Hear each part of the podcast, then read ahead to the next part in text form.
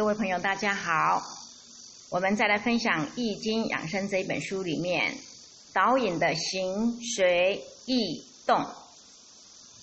人体内的气机在不断的循环运行，运行的有条不紊，这是因为导引在产生作用。那么何谓导引呢？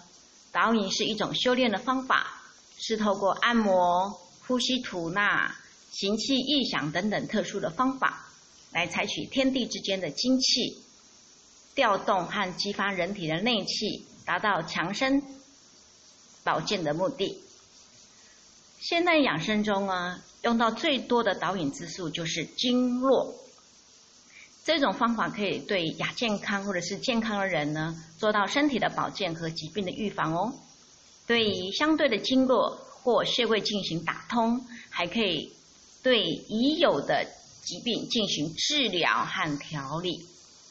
导引分为吐纳导引和食气导引。那么什么叫做吐纳和食气导引呢？行气术与导引术可以称为是中国武术的灵魂，也是古代体育的基础。这两个方法更是保健养生的重要手段哦。行气又称为吐纳，也可以称为胎息，是指一种逐渐延长闭气时间，用以练习呼吸为主的气功方法，又称为闭气法。呼吸的时候呢，以轻缓匀长深为要点，休息需要循序渐进。行气的另外一一个意涵是指以意念引导内气在体内运行。那另外一种另外一种指治法，即是调理气机、行散气滞，又称为利气、通气，用于气滞所产生的胸腹胀闷啊、疼痛等等的疾病。常见行气药有木香、橘皮、香附、厚朴等等，疏郁理气和胃理气等等，均属于行气法。导引又称为道引，导气令和，引体令柔的意思，指呼吸、俯仰、屈伸手指、手手足，使水气流通，促进健康。常与服气、存湿、验经、自我按摩等等相配合进行哦，俗称为医疗保健体操。又有俗称，又有俗称，它是肢体导引为外导引，内气运行为内导引。那导引术起源于上古，原为古代的一种养生术，早在春秋战国时期呢，也就非常的流行了，是当时的神仙家或是医学家所重视。后来道教承袭作为修炼方法之一，并使之更为精密，使真气按照一定的呃循行途径和次序进行周流。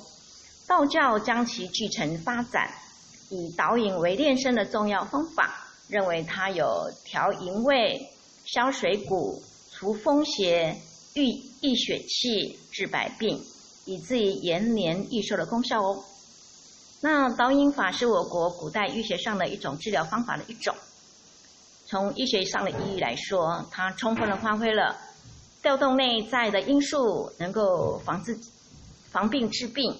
那从保健上的意义来看呢，它可以活动身体，增强体质，保持朝气，精神焕发。那接下来来聊聊胎食导引中的精益保健。胎食就是腹中胎儿的食物，胎儿是透过母体吸食营养。从导引方面来说，胎儿在母体中能够健康的成长，得到营养的方法就是验经。古代人根据胎儿的这个特点呢，仿摩胎儿精益内验的方法来改善体质，使自己健康无疾病。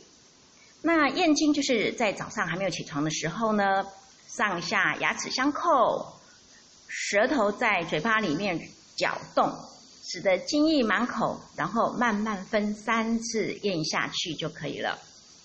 那为什么要这样做呢？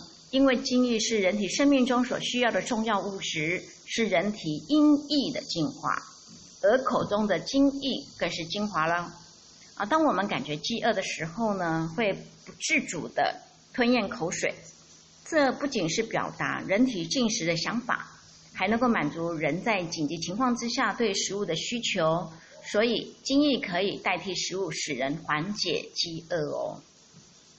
那由于肾经跟脾经与口舌相连，在《黄帝内经》中有肾病的人啊，可以静心呼吸，然后用舌头搅拌舌下的唾液，慢慢的咽下去，如此每天十次就可以养肾助消化，增强抵抗力咯。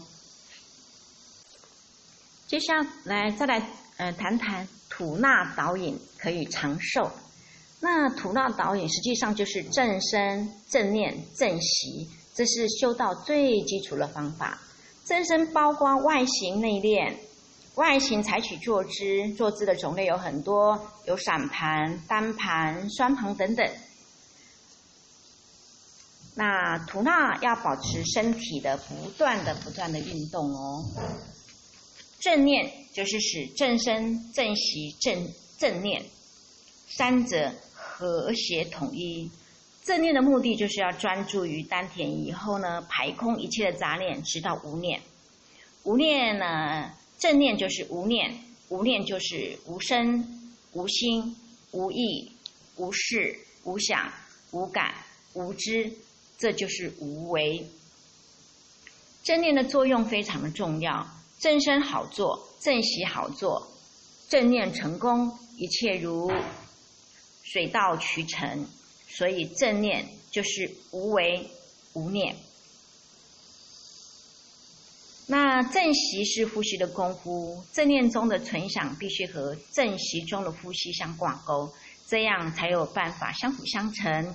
这中间不仅有很多内在的必然，还有外在的必然，也是正念中的专注、专一、专一的最有效的方法，可以说是息息相关、息息相连咯。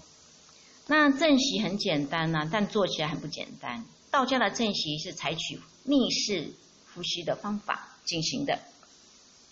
那逆逆逆呼吸的吸气的呼吸，就是在吸气的时候哈，气到丹田而又微缩三肾，小腹全身松劲自然，益助丹田。那呼气的时候呢，放松小腹，自然而然的，但守一不变，如此往复。那这里有一个关键，就是气到丹田的时候，是要用意念的导引，把吸入的气吸到丹田，所以也叫做吐纳导引。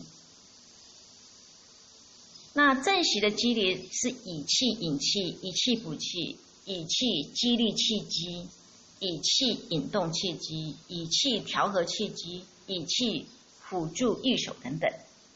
不懂得胎息，就根本不知道吐纳导引有如此多的作用。胎息是生命体吼体征最原始、最本能、最本质的自然呼吸方法，是全身心的呼吸。胎息的表现形式是借着丹田有节律的鼓胀啊、收缩和全身气机的收放，皮肤毛发细胞都在呼吸。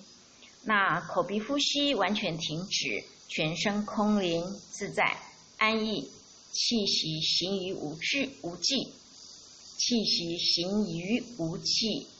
胎息的基本机理是身的体系和命的体系合而为一，在气机的作用下，联动体系的产生和潜在的发挥跟发扬。那以上是关于导气的形随意动这个单元，感觉上比较难一点，不过今天就随性的分享到这里，我们下次再会哦。